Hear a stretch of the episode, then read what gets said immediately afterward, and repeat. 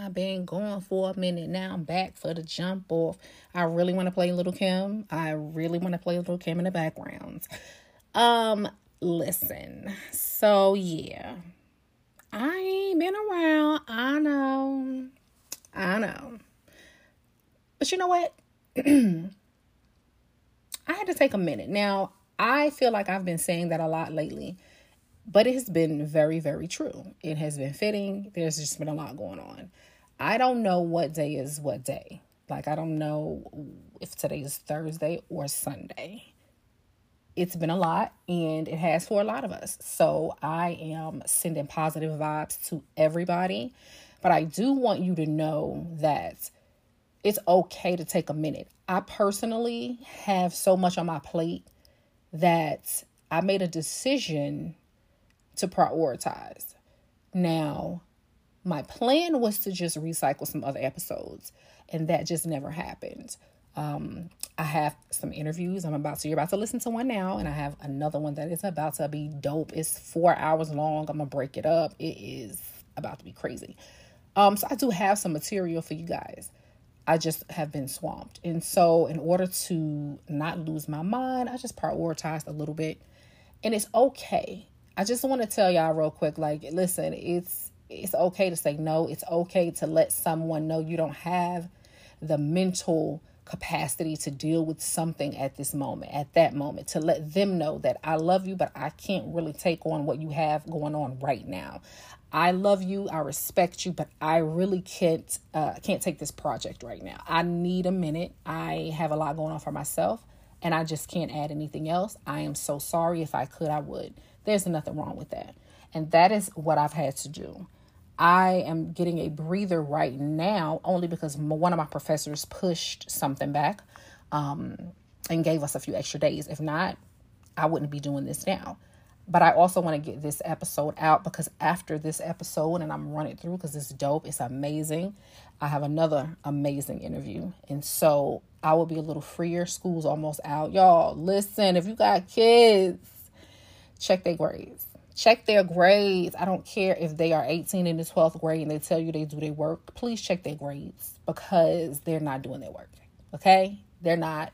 They're not. And I don't want you showing up at the school trying to figure out where your child cap and gown at and your child got a 17 for the year. I need you to check your child grades. Okay, back on track.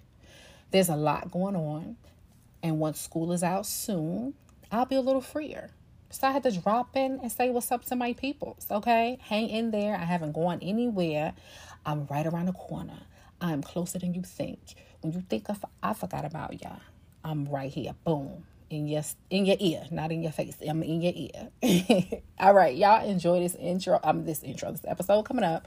Um, it is amazing. Right after the intro, the next thing you will hear is my interview with who we will call MJ. All right, talk to y'all later.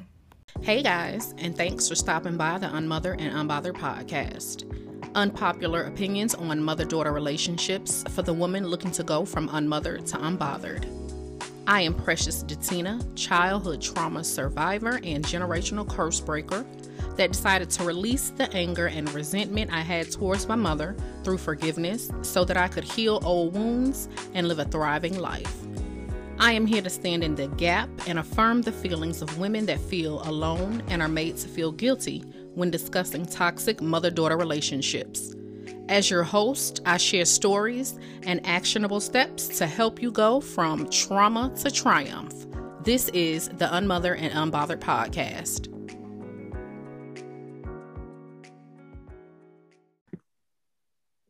Hi, hi, welcome back to another episode of the Unmothered and Unbothered podcast. Y'all, I've been on a roll with these interviews. Um, I'm really, really excited about them. I'm trying not to roll them all out back to back, but I'm excited to share uh, the people that I have because I know that it's important for us to know what we have um, going on in our lives and how we're not alone. So I do have uh, MJ on with me tonight. Well, whenever you hear it, I don't know, but it's, it's tonight for us.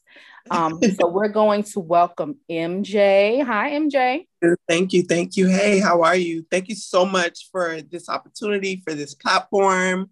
Um, I'm really, really, really excited. You're welcome. I appreciate you. Just like I have been mentioning in um, my last couple interviews, these interviews have been a long time coming. Different things have hit our all of our lives. And so we're finally getting together. So I just want to thank you for your patience and um, allow you to do what it is you need to do here and say what it is you need to say. Awesome, awesome. Um, I go by MJ.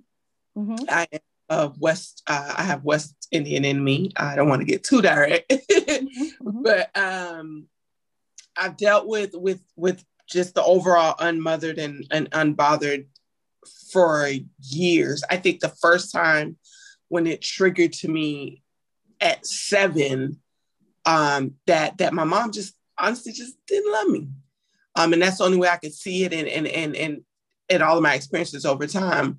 Um, she mentioned to me that she made it to the abortion clinic with me and basically said it to me in a way as if like you ought to you ought to be happy that I didn't go through with it. Um, wow. And from there, I still remember the moment. I still remember the car she drove. I still remember where we were. Um, I still, I could still taste and, and, and feel that moment when the woman that I was literally obsessed with. I remember how beautiful she was and you know, my mom was just that girl. You know, my mom was, you know, savage. Like when Beyonce talks about uh, talks about Tina, you know, like mm-hmm. savage. And I remember just watching her and th- thinking how beautiful she was and how I wanted to be so much like her. And oh my God, look at my mommy's hair. And then all that disappeared in a matter of a moment. Um, and and it never, it never, nothing was ever the same. I remember a couple years later, uh, threatening to run away, and she laughed at me. Um, like like laughed, like scoffed. Like it was like I just didn't matter. Almost is what it felt like. Um, and it, and I I stand in my mid 30s right now, and some of the trauma and the things that conspired over the years still weighs heavy on me. And and and being on this podcast and having this opportunity is big for me um, because I want, I, I lived so many years feeling like I was alone, you know? I lived so many years thinking that it was just my circumstance. Like I'm the oddball out. My mom, I'm the only one whose mom doesn't like her. Right. You know, and, so I I joining the um toxic um black mothers group um on, on media on Facebook allowed me to realize I wasn't, and that it's time for our daughters that are coming up to know that they have another sisterhood outside of mothering. And that's why it fits everything perfect. I'm unmothered and I'm unbothered now. right.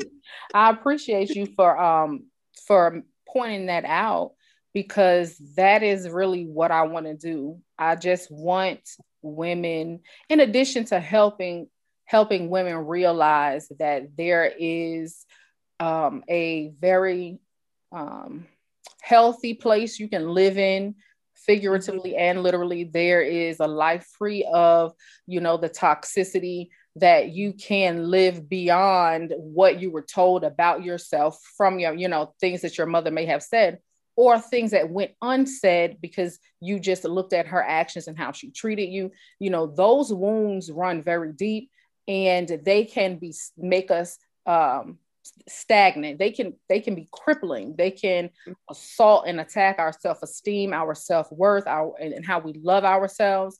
And my mission is to make sure that women like me like you know that we are okay. We are whole that we are not what our mother said we were, whether they, like I said, said it verbally or in their actions, and that there's nothing wrong with um, us, that it wasn't our fault. Like it's not our, our issue. And so I appreciate you saying that, look, I want to do this because I thought I was alone for so long and I'm realizing that I wasn't. And now you can help share use your voice to share with other people and so it sounds like you were saying from a young age, you just really was like, my mom doesn't like me, my mother doesn't love me based on how she treated you, but you just admire her so much. And the relationship, did it take a turn after she told you the abortion story? Is that where the turn kind of happened? Yeah, I don't remember life before that. So, mm-hmm. like, young baby that admired her mom, like, after that, it was like, yo, you didn't want me? You know, as a little girl, like, could you imagine, like, like, like, mm-hmm. it stuck with me forever. I was like, and you know, I'm the last of 10. Mm-hmm. I didn't mention that early on. I'm sharing my my bio, but I am the last of 10 children, West Indian children, culture completely different in the way they treat their young men and their young women. Mm-hmm. So my story, you think is bad, but my older sisters got it worse.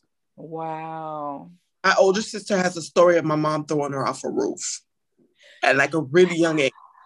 You so know, and, that cultural you said it doesn't matter where you're born in the in the line of siblings. It's just male kids are treated better than female.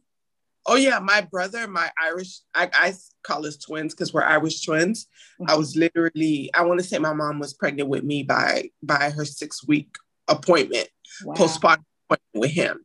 Mm-hmm. So we were always known as her twins, you know? Mm-hmm. And see us, you just know, like, and we've always, we no longer have a really good relationship, but that's down the line. But um he he was he's he's the king.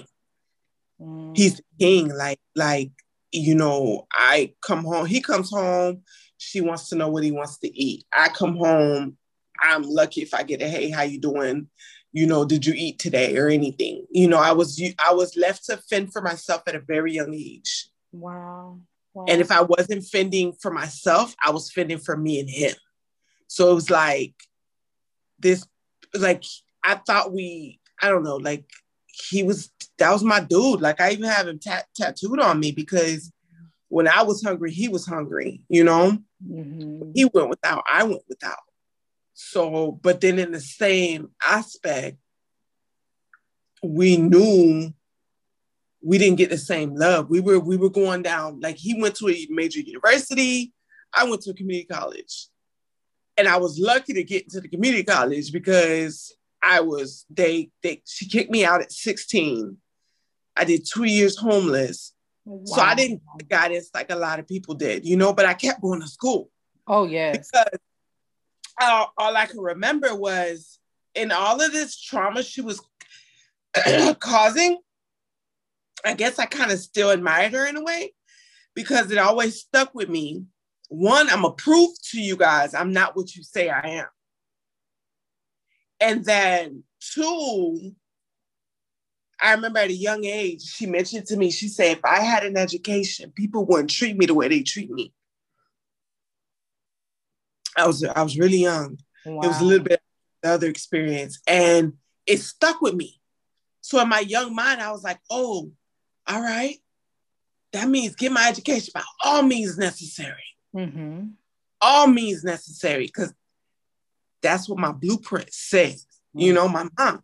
Mm-hmm. No matter how she treats me, like that's my blueprint. Mm-hmm. So I'm, I'm gonna I'm gonna now I'm in this place where I'm am I am I really healing am I competing with her to show her I'm everything you said, I'm I'm I'm everything you said I wouldn't be? Mm-hmm. Or like what was it really about? Because while being homeless, I graduated school on time. And I remember calling my Irish twin, and where we were from was really rough, you know. And I just said, I want to get out, like, but I don't know what to do. Mm-hmm. And he was like, Well, come here. And he had been, um, he had gone to college. Mm-hmm.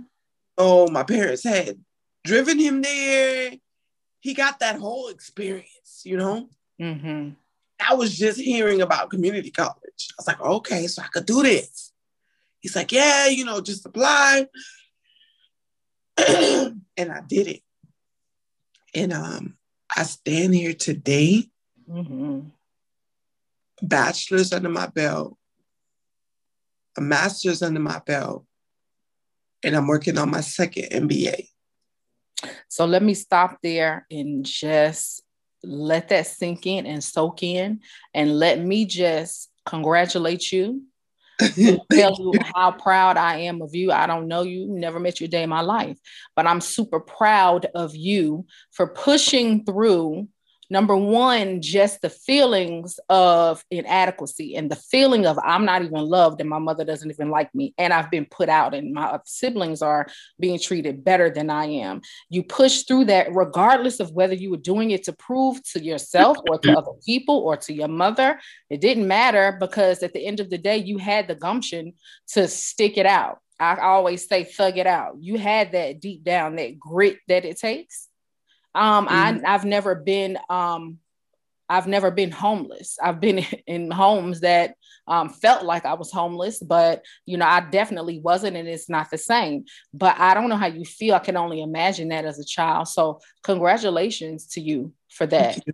Um, Thank, you. Thank you. No one can just say that, that. Not just anyone can do that. So, I hope you take some time and just really, really um, pat yourself on the back. I think that we deserve to do that. Everybody does from time to time without feeling, um, you know, like we're um, pretentious, I guess, and and and being just kind of conceited. That's not what it's about. It's about being proud. Yeah, absolutely. Sometimes I those proud moments are what allows me to to sit back and realize how far I've come. Mm-hmm, mm-hmm. And, and and even in you and your life, how you are able to speak about what has happened. And I don't know how much of it you still feel um, impacts you tremendously today. But just the fact that you didn't let it stop you, not then and, and still not now, from just hearing about your accomplishments.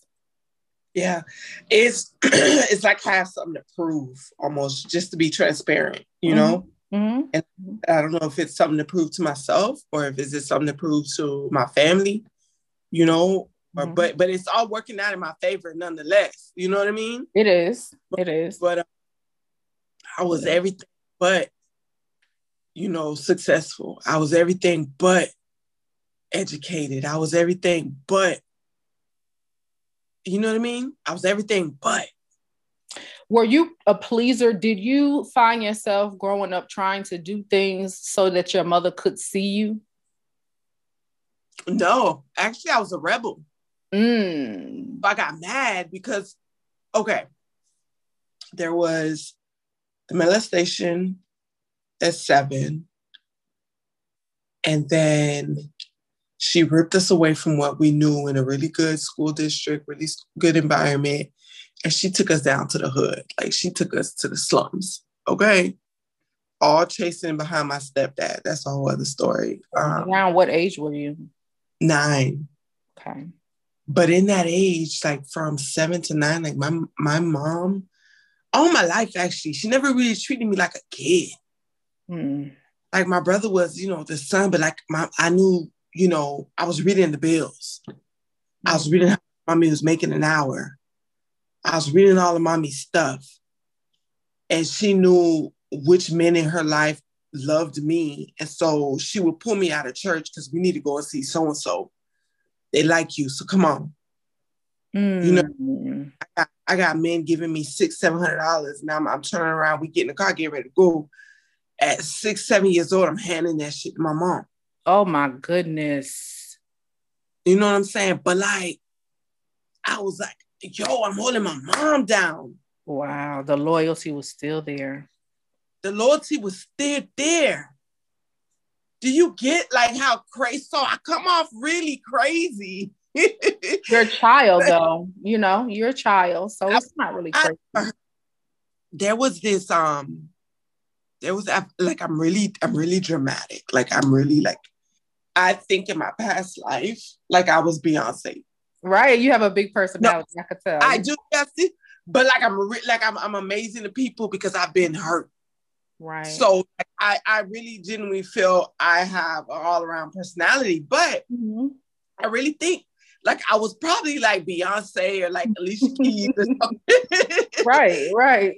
Past life, and um, my um I lost my, my thought just there. But my mom, um, she just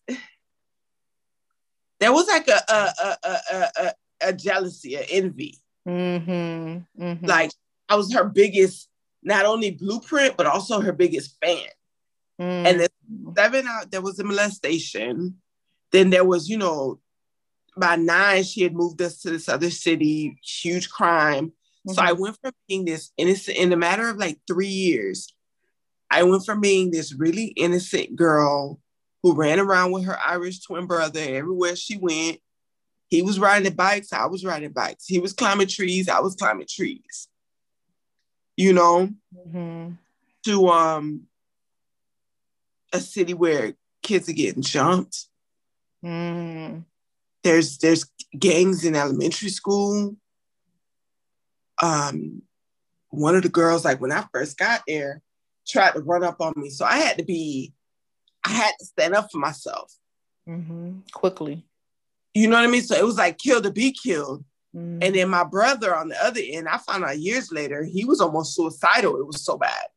But mm-hmm. he always thought, he was like, How did you handle it? So how did you handle it so well? I was like, because I turned into a beast. Mm. You know what I mean? So you want to fight, let's fight. So then I got angry.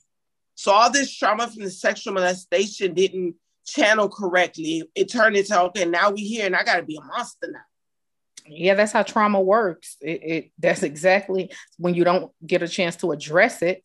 You know, you're yeah. sitting, you know, when you're molested. So how can you address it with a mom who's not concerned? So it turns into something else. It turns, man. I'm talking about like she like she our relationship got so bad over the years like it had gotten to where I was just crazy. She was telling everybody in the family I'm just crazy. Um, one point she um she kicked me out with like two or three outfits in a bag. It was like leave. So me being her blueprint, I left. And how old were you then? 16. What age were you when she told you about the abortion? six and a half, seven.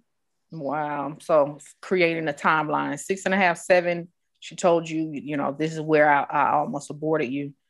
Um, mm-hmm. Seven molested. Then um, around um, that same time, shortly after you guys moved, a couple years later to um, a different city, chasing. Mm-hmm. She was chasing um, a, her, a man. Her, you said your stepfather.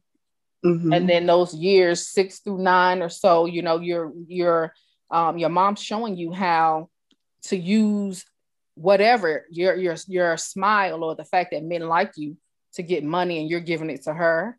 And then, you know, over the years after that, you are just turned into this hard, cold, you know, person that's like, listen, if this is what you want, I have it for you. I'm yeah. not running from this. And then that all leads up to just a tumultuous relationship with her to where now we're at 16, she's put you out with really nothing.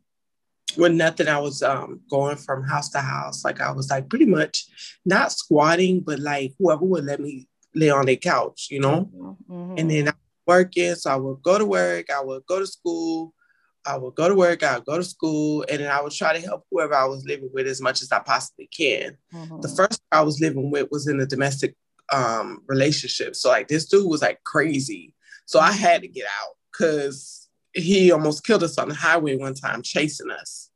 Mm-hmm. So I had to get out of that situation. I found another girl that I was hanging with, and she was kind of homeless as well. So like I was, I was kind of her little protege, and that's how I made it in the streets. Mm-hmm. I found mm-hmm. the person to click to, you know? Mm-hmm. And so slept, I slept. And so she was dating this guy.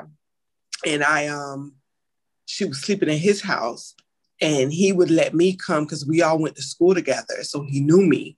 He would let me come and sleep in his closet so his mom wouldn't see us. Right. See, um, but in his closet was also his drug addicted brother. That was his room. Oh wow! So he was hiding him too. No, well, the brother that was just his room because he was living such a bitch. I, oh my god, I cursed. Sorry. It's, uh, he was, fine. he was living such a. He was on drugs real heavy, so his family was already kind of outcasted him. Okay. But the mom gave him was that little room. Got it. The closet. So there was a bed in there. It was perfect, like a little space or whatever. but that's why I slept. And so a couple of nights of, you know, fighting him off, like, no, I don't want to sleep with you. I just need someone to sleep. You know, mm-hmm. like I was going through some stuff. Yeah. And because I wouldn't sleep with him, a couple months later, he eventually tells his mom I'm back there. So now you're back out. well, no. I had been sneaking in this lady's house for almost a year. I would go to school, I would go to work. Then when I get off work by 11 o'clock, I would, my friend would already be in there. Sometimes we got off work together because we worked at the same place. We'd get off work together and we would jump the fence because the the boy, her boyfriend, the son, and and the guy, they lived in the back of the um house, okay. kind of like a, a, a, home in a home. You know what I mean? Like yeah, you know, you have yeah, a house yeah. like that. So, um, after a couple um just not sleeping with him and stuff like that, and high on drugs, he got mad, told his mom. Hmm. So I'm back there one day, just happened to be the day that I I ain't go to work. So I'm just back there like trying to figure things out. I think it was the summer. Mind you, I'm going to work, I'm going to summer school. Um, when school opened back up, I went to night school because I wanted to make sure I graduated. Mm-hmm. And so here comes this little West Indian lady. Mm-mm. And she knocks on the closet. And I'm like, fuck. Mm-hmm. And um, I open it. She talks to me for a minute. She tells me, come here. I came. She asked me who I was. I told her who I was. Um, I told her my story. I said, my mom just doesn't love me. Hmm. And um, do you know that lady gave me her daughter's room? No. huh. Hmm. God be looking that. Oh my goodness. Do you know to this day when this lady need money, I look out for her to this day. I know that because she didn't have to do that. She didn't have to do that. And she was the first one to tell me, even before I talked to my brother, she she said, MJ, um, you you need to get out. You need to get out. Mm. What are you gonna do? Where are you gonna go? You're too smart. You too you need to get out. Mm. And I put a plan and I said, I'm gonna do this. I'm going to college. And I went to college. So, where were your siblings? Now, you did mention earlier that your sisters that were older than you, they caught hell too. But where were your siblings? Had any of them ever gotten put out? Were they reaching out to you to see if you were okay? I mean, family? Nope. My mom, years later, they some of them didn't find out I was homeless until maybe about five years ago. and they said that every time they came to see mom, she would say that I had uh, I purposely left and I was with some guy and that I had basically absconded, you know. So they were out. So some of them were out of the house. They were that old. Oh yeah, yeah. They're they're. I'm the last of ten. Right. Um, the one the one before me were the only two born in America. The other eight are born out of the country from okay. where we originate from. Mm-hmm. Um, but like my one brother, he was like 19 already when he came to America, and I was nine then. Wow. So by 16, you know, he a grown man. That's it. Yeah. So. And did you think to reach out to them? My one sister, I did, and I, I caught a bus ticket and I drove. I got the bus ticket or whatever, and I went there, stayed there for a couple, um, I want to say a month. And I got into it with, of course, the, the trauma, me not channeling my trauma correctly, and no one around me, not blaming anybody. Right. But like if you see your sister go from this sweet little girl to this tyrant, and now she's run away and and figured out a way to come two and a half hours, almost almost 200 miles away from where she should be. Mm-hmm. She put me on the bus and sent me back. Oh, because you just you see at that point you didn't know the proper way to channel anger and see that, that's the thing about emotions we're not we're taught from so early from for so from so young um like don't feel bad you know and that seems simple but it's telling you how to feel. Don't mm-hmm. feel bad or it's okay you know don't cry. Um things like that that we don't think about.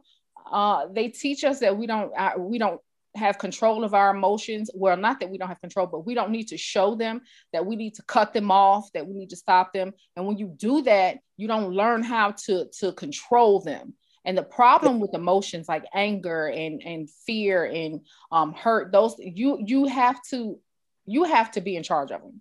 If they lead you and if your actions are led by that those emotions that um in your case they arose due to the trauma you you experienced then you have no control over them and you handle things all wrong and that that's something that's that she or he i'm not sure that they didn't take into account and it seems like they didn't take the time or want to take the time to to help you. Yeah. And, and you know i found out years later once i started healing i wanted my family to heal as well. So i started talking to my brothers you know? Mm-hmm. started before we fell out. Starts like yo here's my story. Here's what happened. Mm. you know that particular sister cried. Mm she was here in front of me. She would have broke down in my in my arms, telling me how sorry she was. Mm-hmm. She, Baby girl, I didn't. I I I'm sorry. Mm-hmm. Like I have no, I can't say I'm sorry. That's all she kept saying. And you know, she had, that's the one I told you her story was worse. That's the one Ruth. Wow. my mom left in prostitution in our country. Mm-hmm. She, to eat bread, I had to give my body up. Oh my gosh. Very young age. How is she handling? Has she has she tried to work through any of that that you know of? I think she, I I don't know now, but from when we were talking, because they all like they're all uh, uh, this big pool of toxic toxicity. Mm-hmm. Toxicity. right. Um. So she is going through this, my mom is still her blueprint. My mom is still, you know, what I was going through at a young age, you know, but my mom, my mom said that, like my, you know, like being obsessed with her. My yeah. sister's obsessed with fixing her relationship with my mom. My mom, my brother-in-law used to beat my sister so bad and my mom would tell my brother-in-law where my sister was. when she tried to get away? Mm-hmm. So, my sister, so she was living, she left hell and then married into hell, your sister. Married it, but that's trauma. Trauma yeah. loves you. Yeah. Trauma's supposed to love you. Trauma, you're supposed to ride or die. And then we from a culture like that's your mom. The, the Bible say mm-hmm. honor your mother period. It don't say honor your mother, but hmm. you know what I'm saying? So mm-hmm. they, they they they slap you with this stuff. They slap you with this stuff. They training you from the moment. Honor your honor your mother, honor your father. They drilling the Bible into you, church. Blah blah blah blah blah. This mind control. Yeah. I feel like my sister is in this twilight zone where she would still to this day give my mom the world. But I have realized through everything she's put me through up until the age of 36, I just can't fuck with my mama. Hey. She who is okay. And I kept trying to change her. And everybody kept saying, leave her, let her be who she is. She can't never change. I didn't understand why everything is possible in our eyes. People who have trauma, everything is always fucking possible. If you want to, if you want to, it's possible. That's it. But you have to see and be be willing to see that what you've been doing is not right. It's wrong. And in that, is your mother admitting her wrongdoing. And that's the part that i think is is very hard because with me and my mom we've gone through uh, a lot of different things but at this point uh, we have a great relationship. I've done a lot of work over the years and most of it by myself without even talking to her.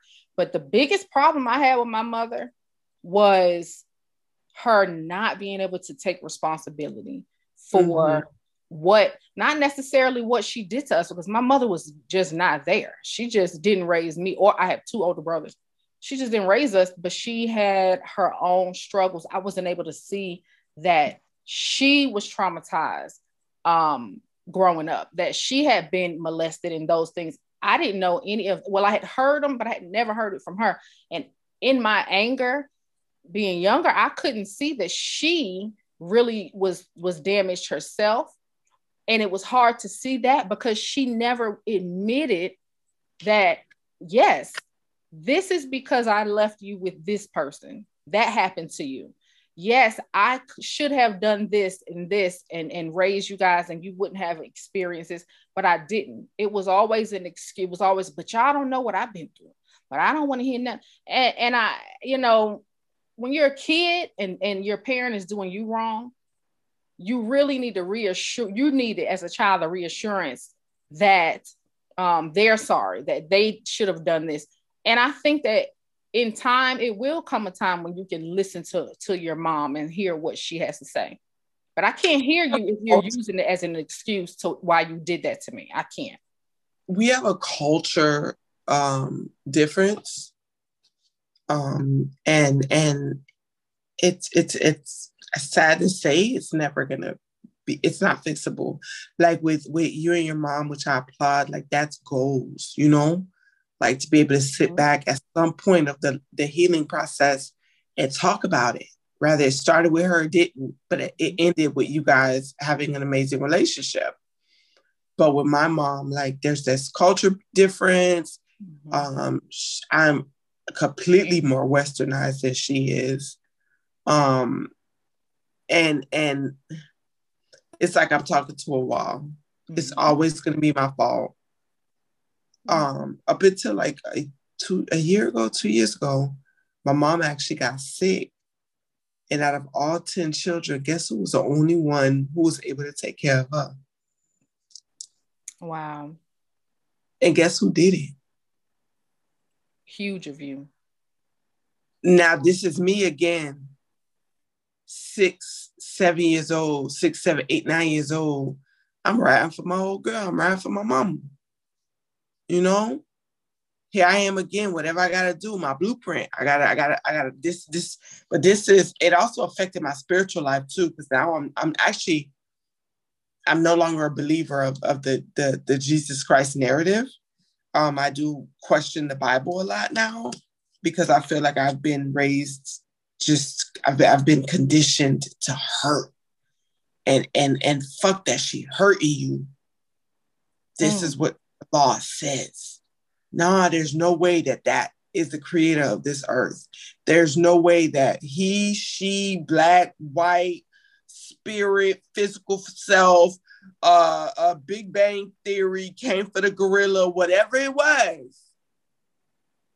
There's no way that you create anything in your image and you allow it to suffer in such a way. Yeah, I, I think that that is the argument of a lot of people who question um, just organized religion a lot of times, but just um, like Christianity because they feel the exact same way. And you know, my thing about it, I I, I wouldn't be who I am today without any of the stuff I've, I've gone through. I wouldn't be doing what I'm doing. Um, and so for me, I I don't I never thought about it the way that you do because I just know that what would my life be if I wasn't doing what I'm doing? So I think there's something that comes from our struggles. So I res- definitely respect, you know, your views and perspective. And I just hate that that situation, you know, skewed it because it will when parents use you know religion or or society uses religion or you know scripture or just all of these things to say that what they're doing is right when it's it's not. They're just interpreting things the way they want to and using it for their benefit. And that's not the way it, things should be at all you know period. Yeah period. definitely. And culturally yeah i, I completely get um that I, am I'm, I'm not West Indian, I, but I grew up in New York around people of all cultures, and one of my very close friends, um, well, a couple of them are Jamaican, um, I have a Haitian friend, and yeah, it's a little different when it comes to your mom there. I thought black people just me and, and like southern thought that was bad, but it is a little different. You're right. Culturally, it's very, uh, it's um, very good. They don't know how to like. I would love to sit down. I remember a lot of the times trying to heal, and you know, I've been to therapists. I've been, I've done it all. You know, I've I've been um child like some of my friends now um like new friends anyone that meets me you know and i'm very vocal on where i stand about anything in my life only because that's just how life has created me to be but um i um i know the bible like the back of my hand sometimes they they they'll start talking and i'll finish it i'll mm-hmm. finish first, and then they'll look at me and i'm like i'm not saying it's like it's hard to go through so much and not know and understand and want to understand, you know? Right, right, right. And that understanding will only come through you. You know, you'll have to because because you, you're not as trusting of the word and and what it was written for. Now you're right. You that's why it's good that you do your own reading and your own studying because you have to you're gonna have to find that for you you know and, and you can't look at what we how we were raised what we were raised to believe because that's yeah. where you have your um you know give that's what gives you pause. Is, mm-hmm. is what you were told then. So i get yeah. it. I get one it. friend, I know um, one and he's like, Oh, you're an atheist. I'm like, No, stupid. I'm not an atheist. I don't know where I am. right. You're like, trying to figure it out. And, you know, respect out. that. Yeah. Mm-hmm. I, I, respect it. I, I, I hope that you do. Um, because that I don't, I don't, I wouldn't want to be in a place where this is what I knew my whole life. And then now I'm questioning it because of this. And I'm, I'm trying to figure out where I am right now. Um, that's just me. I'm not a great person. Like, like either you hot with me or cold with me. You know what I mean? So yeah. I definitely wouldn't want to um want to be in that spot. But I did want to go into um you put on your form that everything you you've been through and we just you know heard the tip of the iceberg here but everything you've been through it really really gave you uh, this fear of of having of mothering daughters and i thought that was so interesting. Uh, I, I i'm afraid just of being a parent in general.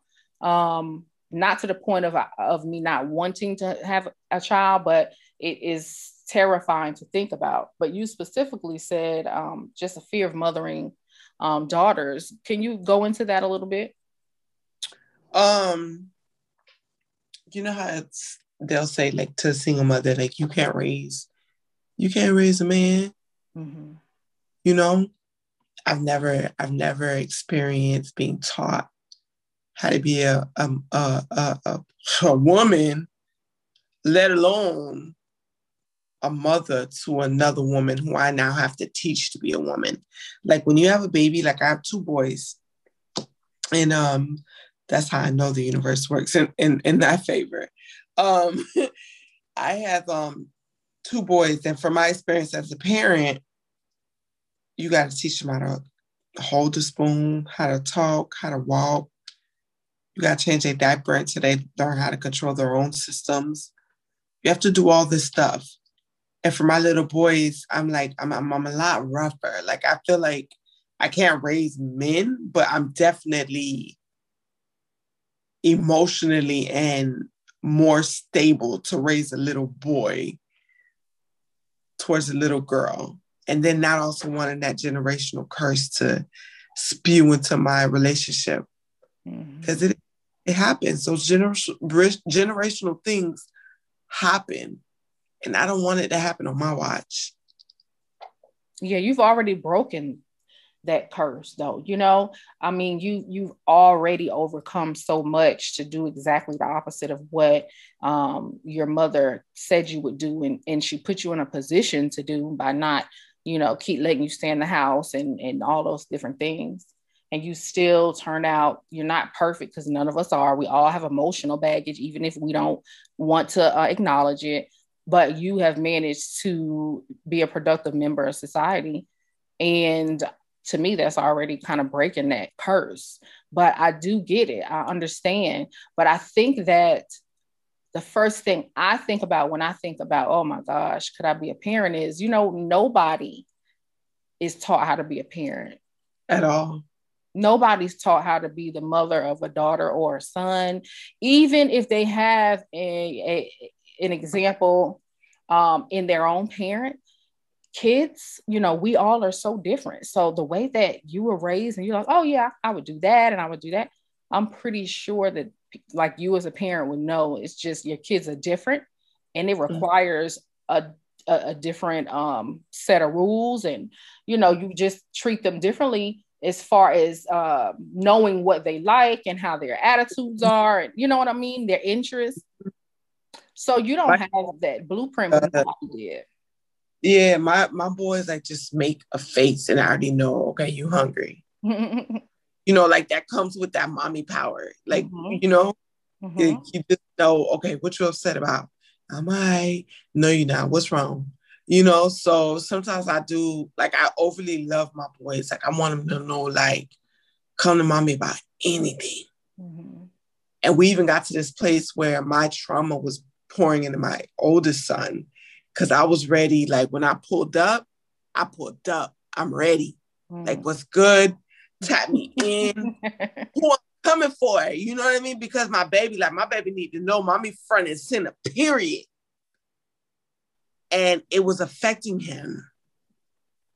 Because sometimes that's not what he wanted. He wanted mommy to come in and be assertive but nurturing.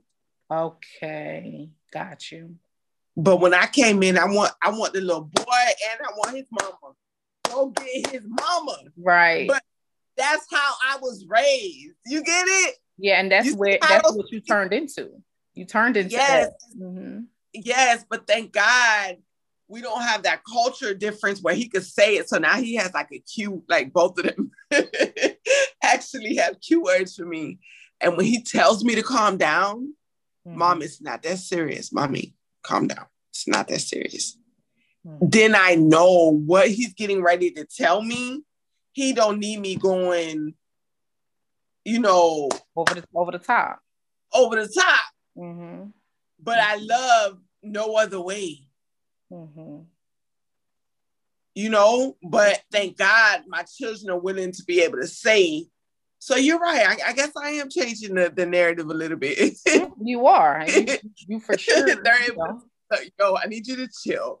You know, and then we can laugh about it later. You know. Mm-hmm. I have my being there for them. You know, it's yeah. changing it. And they're there for me because I've been in the store and like I can I can get really agitated, like on like just just really like I mean it's terrible. Well, it's not terrible, but I, it's controlled. I can get really irritated, especially if I have a lot to do. I got a lot going on. Any little stupid thing would like I flip my son knows the faces that lead to me flipping, and he steps in. Mommy, let me put this over here. Mommy, let me put this over here. Mommy, let me do this. And mommy. And I had to find where I had to step back and let him because he knew mommy about to go from zero to honey. Right. I mean, going off on cashiers in the store, all kind of stuff. I'm just being transparent with you. Yeah. On how and then I come off, I'm the crazy person. No, it's not that. I, my my trauma is mischanneled. And I'm in this place 36 years, 30 years later, trying to rechannel it. It's possible. You know? And I found myself going back up to the representative, hey, I'm sorry here's what I was going through, and I'm sorry I took it out on you. And then they'll probably tell me what they were going through. Boom, we good. Two people just healed. and and, and people are human. People are human, and people can really, really resonate with your honesty. They can, because they've yeah. been there. We all been there we all got something going on. Might not be the same thing, but I don't care how well you think you grew up, how privileged you were, or rich, or two family home, whatever it may be that you think is what is normal. Um, every we all have some stuff. So when you're transparent and you go back like that, I think people can do nothing but respect it. Yeah. Yeah, um, think so. they can't. They can't do anything but respect it. Do you ever fear that your sons have feel like they have a lot of responsibility when it comes to making sure that like okay let me help mom. She's looking like she about to snap. You know let me let me step in. Do you ever feel guilty about that? Do you feel like they carry any responsibility that they shouldn't have to carry? Um it doesn't happen as often. Mm-hmm. mm-hmm. it's not something that happens on the regular let me say that. Okay. Um so so definitely no. And then sometimes i catch myself because the thing with us with emotions is you have to learn what works and what doesn't Mm-hmm. So I love my son enough to cue into mama, you tripping. Or you know, I'm heading down that that that rabbit hole. So to not put the, the, the toll on him, I just shut my mouth. I'm finna suck up this moment of being agitated. I'm finna fake it. And then sometimes we even laugh. We get out the store he's like, he was aggravated, wasn't he? and, we, we laugh, you know? Yeah. So it's it's all this learning, healthy learning process because I also want for him at any age, if anything, any trauma, anything, in anything, measure twice, cut once. Mm. Mm. You know? Yep, you're breaking generational curses and you ain't even giving yourself credit, honey. Child, I've been doing so bad we'll get out the store and he's just like, Ma, you okay? and I'm like, I'm okay, son. I'm okay. I'm good. Let's just get this stuff in the car and let's go. All right, Ma, just check it, you know. What and have you so, taught your sons about loving each other and supporting each other? Because you have not seen that in your siblings. There's 10, 10 of you all all together. The age ranges, spreads, you know, it's, it's far um, apart from each other. You guys don't talk as much. You're not as close. So, have you made an effort to um, show your sons that they have to be close, or how do you do that? Oh yeah, I teach. I've taught them at a very early age. You are your brother's keeper. Mm-hmm. I've taught them, like, I don't care what y'all going through. Like they, they, they, they both play Fortnite and they argue with each other and fight with each other because they have different dads. So when the youngest one is with his dad, they'll be on the phone. Girl, just spoiled, just spoiled. One seven, one twelve, and both got phones. I didn't have a phone till I was like 19. I had to pay for it. Mm-hmm. But um they communicate, which is one of the reasons I did it, is because okay, when he's with his dad, at least he still has an open space. We don't have to call his dad to talk to his brother. So they play the video games and they're on the phone with each other at the same time. And sometimes they go, they get in real deep, you know? And like uh, yesterday, they were arguing, and he, the oldest said something to the youngest. Uh, the youngest kicked back, was like, "Well, that's why, that's why you're failing," you know. And then they oh, got like, they got like three or four other friends on Fortnite. I don't know if you know anything about video games, but they there's their lives. So it's like other people on the call, like, then you gonna call me out like that, bro? So, so um, then later on, the youngest, the oldest killed the youngest, and then the youngest was like, "Are you effing stupid?" And I had to step in and I said, "Hey, everybody off now, now." And a couple hours later, I let them back on. I said, but only when you guys speak to one another. Because one thing you're not going to do is shine on your brother. Two things you're not going to do is shine on him in front of somebody else. You are your brother's keeper. So do you want to play or not? Mm-hmm. That's how I treat them. Hmm. You know, does that make sense? I, Absolutely. I know Absolutely. I kind of like, like even down to simple things like playing a video game like the oldest, I teach him certain things so he can be more self-sufficient. Then when the youngest gets about the same age that the oldest started learning, I start teaching it. You know what I mean? Like mm-hmm. if I go, when your brother look left, he need to see you. When you look right, you need to see him. Mm-hmm. Period. Love it. My siblings didn't do that for me. Because if they would have looked right, I wouldn't have been two years out on the street. That's it. That's a long time to not and I see you. Back, I came back a high school, graduated. I passed the FCAT the first time round, mm. homeless. Hmm. You got a lot to be proud of and a lot to say and a lot that you can share and use to inspire other people. Really. But you know what's crazy? There, I'm sorry, there is someone.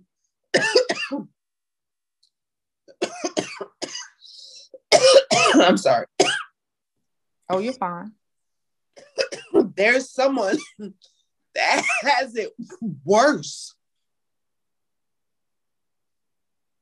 I remember one girl growing up, her mom abandoned her and her brother to a, with with a guy, and he was molesting her. She was pregnant in like sixth grade. Wow. There's other sisters out there that got it worse. My story is a a, a, a, a walk in the park. Wow. And that is there, I mean, and there are there are people who um have stories like me knowing my story but listening to your story. I mean, so yeah, there are always people who have gone through something worse, something different, and you can never measure um, your resiliency against someone else's because theirs may not seem as bad or yours may not seem as bad but we can't all handle the same things we're not all equipped for the same things um, you know so i just always just really really try to let people know that for what you went through that is amazing because i don't know your capacity um, and i don't know uh, what you can and can't handle and deal with and what you're just not even saying that i don't know.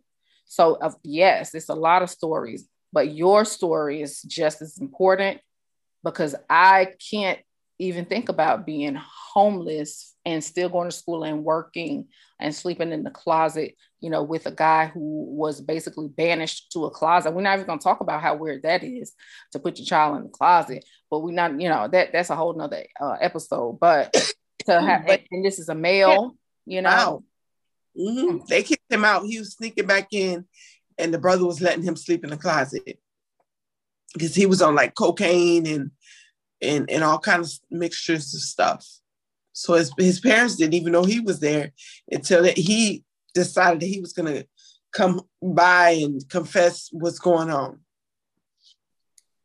So if you had to um, speak to, let's say, the eight or nine, you know, year old version of yourself and um, or a young a young girl that would be in a similar situation and you had to speak to them now and just encourage them, what would you say?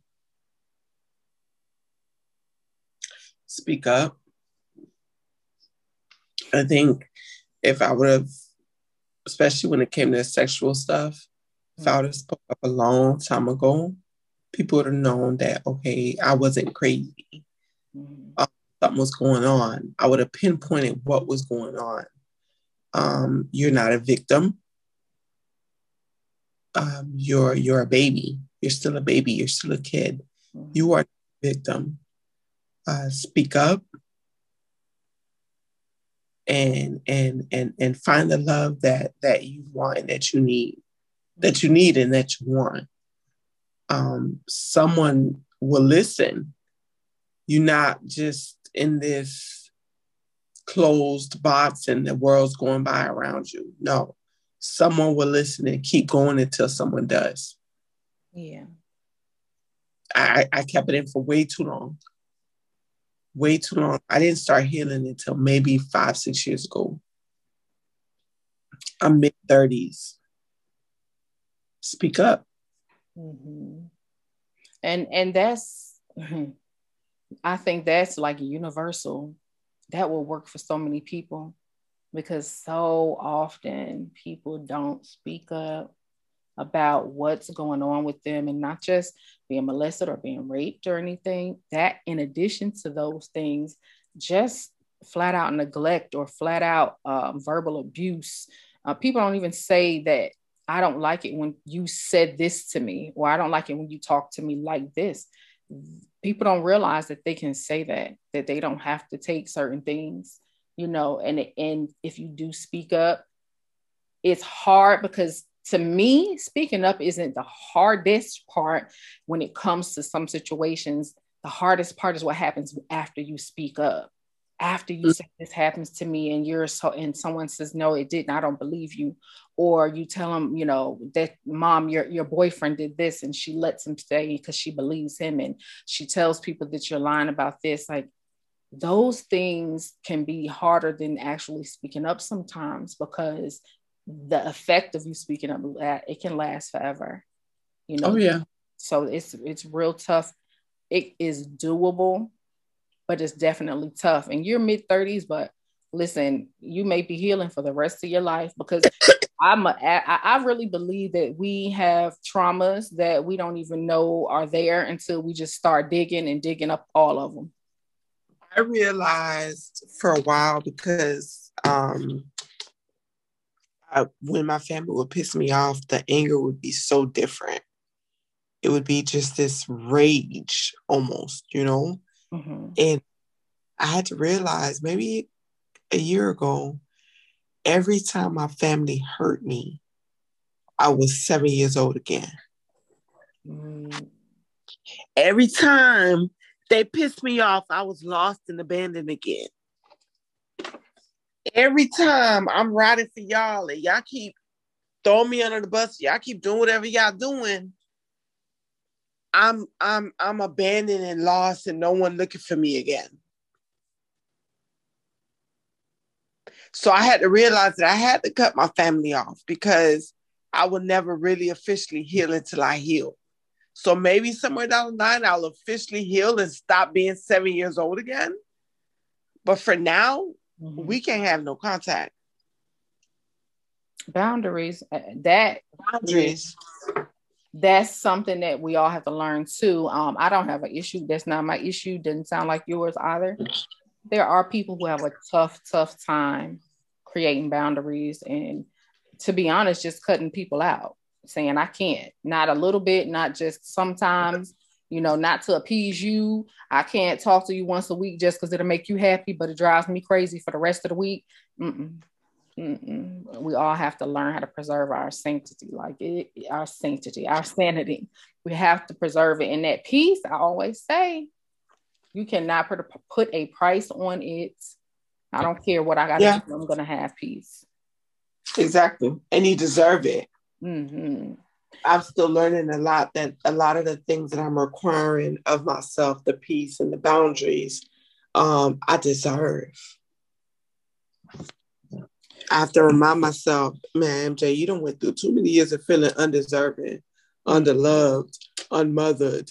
So now, like, you know, I'm bothered. Like, you deserve this. You deserve it all. And so you're now, we know, you know, you you said that I can't deal with my mother, um, and you had to cut off people in your family as well. So it's safe to say now that until you and you know until further notice, you have disconnected with those that you need to disconnect with, and have you um had to see them for anything? Do they do they come around for different occasions or holidays, or do you just not talk to them and see them at all? Um, I had a niece reach out to me by text. Um, and she um invited me to her wedding. Cause see, that's that's what they do. I'm always invited to the stuff to turn up. you know, when it's time to turn up, okay. But um I um responded and told her just never to reach out to me again. I was I was bold and honest. Mm-hmm. And then the next time my Irish twin actually got married. Mm. He got married, and I felt like that's why I, I had lost the disconnect. Because man, when you was hungry, I was hungry. When you needed, I needed. When when daddy used to go off on you, I stood up. I stood up for you. I took a lot of heat for you I took a lot of heat from my brother, man. A lot. Mm. And he didn't really turn he didn't really do return you, that. Do you know he didn't even invite me to the wedding? Mm. He didn't invite my kids. And I don't care how mad I am about whatever's going on about mommy. Mm-hmm. Put it on the table. Mm. I would have never missed it. Mm. I would have never. And then when we left, I would have just had to be mad again. right, right. You know right, what I mean? Right. Right. But you don't love me enough to send me an invite. That's you, and that's your heart. You have a heart to do that. And that people with a heart like you have. That's how people supposed to be for one another. It doesn't make are. any sense. They just don't have it. Everybody doesn't. People like you, you get your feelings hurt more because of the heart you have. But the people who will appreciate you for the heart you have, those are the people who are going to stick. Those are the people. I would have been front and center. You hear me, mad and all. Mm-hmm. Mm-hmm. Because that's what family do. Mm-hmm. And you know, family he may not have wanted that too, because it may have reminded him of dysfunction. He's hiding from some stuff, and he knows that. And this is not an excuse at all, but he knows too, like being around you and, and seeing you, it's gonna dredge up some stuff and he doesn't want to deal with either. That wasn't about you. I don't feel in my spirit. That's not what my, I feel like I should say that. I don't feel like that was about you at all. It wasn't that he didn't care or love it. I don't think it was about you at all. I feel that that was him hiding from his past and hiding and continuing to bury his trauma and acting as if things didn't exist and they didn't happen. And it didn't have anything to do with you. I just don't feel like that. He's this perfect guy you know what I mean? He's this perfect dude, you know, living up north and he's so bougie and he went to all these great schools and mm-hmm. things like that. You know what I mean? Mm-mm. Cover up. It's it is cover and, up. And, and I have to like sometimes I look at him, I'm like, bro, we from the hood. Mm-hmm. we mm-hmm. from the hood, bro. Mm-hmm. What is you doing? And you know what? With all my degrees, I'm solid in who I am and where I came from. Mm-hmm. You're going to know my story at this point in my life. Mm-hmm. My manager that interviewed me for my last position, the position I'm in now, um, I got a slight promotion or it was pretty much a I, I'm good. I'm in a really cushion job. Mm-hmm. And um, he said he picked me because he saw I was a woman that had to fight for everything I had. Mm.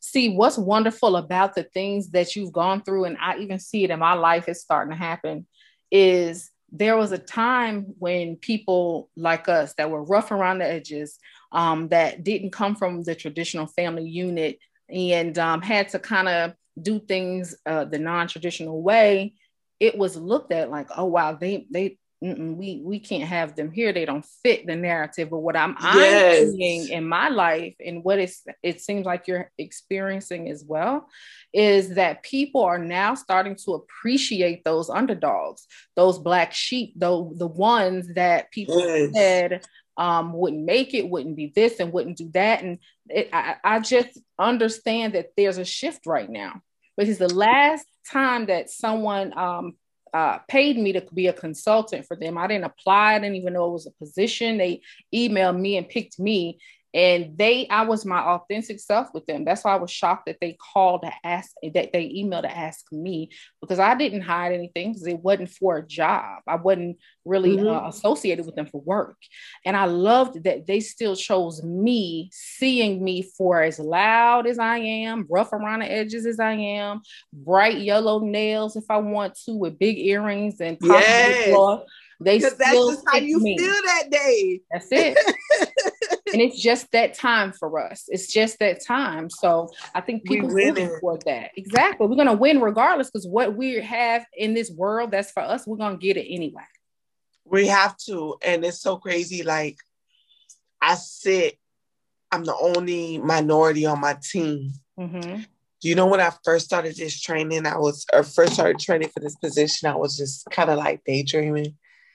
And I'm learning all this stuff, and I'm sitting there and I'm like, how the fuck you got here? Hmm. Well, how the hell did this happen? Hmm. you know? Mm-hmm. I'm looking at the responsibility, you know, like the the, mon- the monetary, the they call it fiduciary, few fiduciary, something like that, girl. Um, where basically your responsibility for the amount of money that like I'm moving, I'm moving funds daily for a respected 100, you know, Fortune 100 company. Mm-hmm. I'm doing my job honestly. I'm doing my job from home. Yeah, I would have never imagined in my time, in those moments under the moon, like homeless, like sneaking, hoping this lady don't hear me jumping the gate tonight. I gotta thank somebody. I just don't know who it is right now. Mm-mm, girl. Well, I'm gonna thank God for you then, honey, because you know you give yourself some credit. I mean, you earned it. You supposed to have that. Again, it, people didn't see the value um in people who went the you know non-traditional the, the route that society said was wrong. They didn't see, but they are now. It's just it's just time for that. You know, it's you just know, time. Everybody went to a little high class, you know top schools, blah, blah, blah. I became a single mother, so you know I had to do, you know, non, non, um, um, non-traditional, non-brick, non-mortar schools or whatnot. And um, well, started off and you know, but I, I did everything I had to do or whatnot. And you know, I'm sitting across the computer at this point because of COVID with all these people that did what my brother did, but I'm sitting with them. That's that's it. That's it, right? That's what I tell my students. And I don't mean to cut you off, but I have to validate that because I tell my students I teach in a very small rural town, and they a lot of them are intimidated by going to school and doing it. And I'm like, listen, when you get to college, you're gonna be sitting in the same place together. Y'all might have taken different paths to get there, but you just got a full ride. Why are you not going? Because you're intimidated if you can maybe cut this clip of this um this this podcast so you can always have sharing on your you know any kind of platform as far as advertising goes mm-hmm. all i can say to those students that you just described is keep going you're gonna be sitting right across from them you are you are you're gonna be you're gonna be your and you know what's so crazy about people like, you know, myself, because I don't know your detailed history as far as everything, but I'm very humble and reserved too in the work environment because I've been taught to, with everything I've been through, to to to measure twice, cut once, you know. So I'm not really like a showboat. Mm-hmm, mm-hmm like a lot of these new generations are showboats and people that have trauma, we not like that. We kind of like we we we we we're more intellectual. We gotta think this through. Yeah, and we you can't know? play. You know, we don't got time to showboat. We got things to do. We trying to make sure that we doing what we're supposed to do. I had my one coworker who told me one time, she's like, Man, I ain't seen you in three months. You know why? Because I take one hat off and put another one on. you know? But but it's just i i'm hurt. When i speak i'm hurt. Is my point all in all. With with underdogs like like that like us. Mm-hmm. we sit across from the room from them and they can be as showboaty as they want. They can be as vocal as they want. They can talk you around the room as much as they want. But when i speak you're gonna hear me Yep, and my work is gonna speak for me too. I don't. Know. And my work is gonna speak, and you go above and beyond to make sure that it does. Mm-hmm. Mm-hmm. Yep, that's that grit. That's that grit. That's that ruggedness. That's that rough, that roughness that you have around the edges that you took, and instead of you allowing it to um, turn you into someone or something that uh, was was hard and tough and that couldn't go and get a job and, and couldn't communicate you allowed it to mold you into um, something that could be used to propel you in your life. That's what that is. That's that grit that tenacity that digging your heels and i'm gonna get this done. Just doing it in a different setting so it, it, that's why you know and, and, and i can say that in summary. It's like one thing that i can say now to wrap this up listen you got to allow what you've been through to fuel you and propel you forward to get to where you deserve to be in life. It will it will if you allow it. It will. Yeah. Yeah do. Last story about my son my oldest son. Before I wrap it up, we went to mm-hmm. dinner last night because I try to do like mommy and me things with him when his youngest brothers with his dad, and we we went to dinner. Um, and I mentioned to him like about how hard mommy's been working, you know, things of that sort. Like I was, you know, digging in. He's getting ready to go into middle school, so you know, just having those conversations with him, being present with him, and. Uh, I told him, I was like, yeah, you know, mommy's been working so hard. When I get bougie, and I thought of the, the craziest thing, like, oh, I told him, I said, yeah, when we go, when we have mommy and me weekends, um, I'm hiring an in-house chef. They're gonna come to us. And he's like, really, mom? And I'm like, I deserve it, don't I? right. So it's it's beautiful. I'm learning. I'm healing. You'll be able to do that before you, you know, you look into it. You might be like, oh, this ain't that expensive. This ain't that bad. So let me be a little bougie. Right. I got a little promotion, you know. Let me see what this chef talking about. Right. exactly. And in those moments, you breathe and you just say thank you.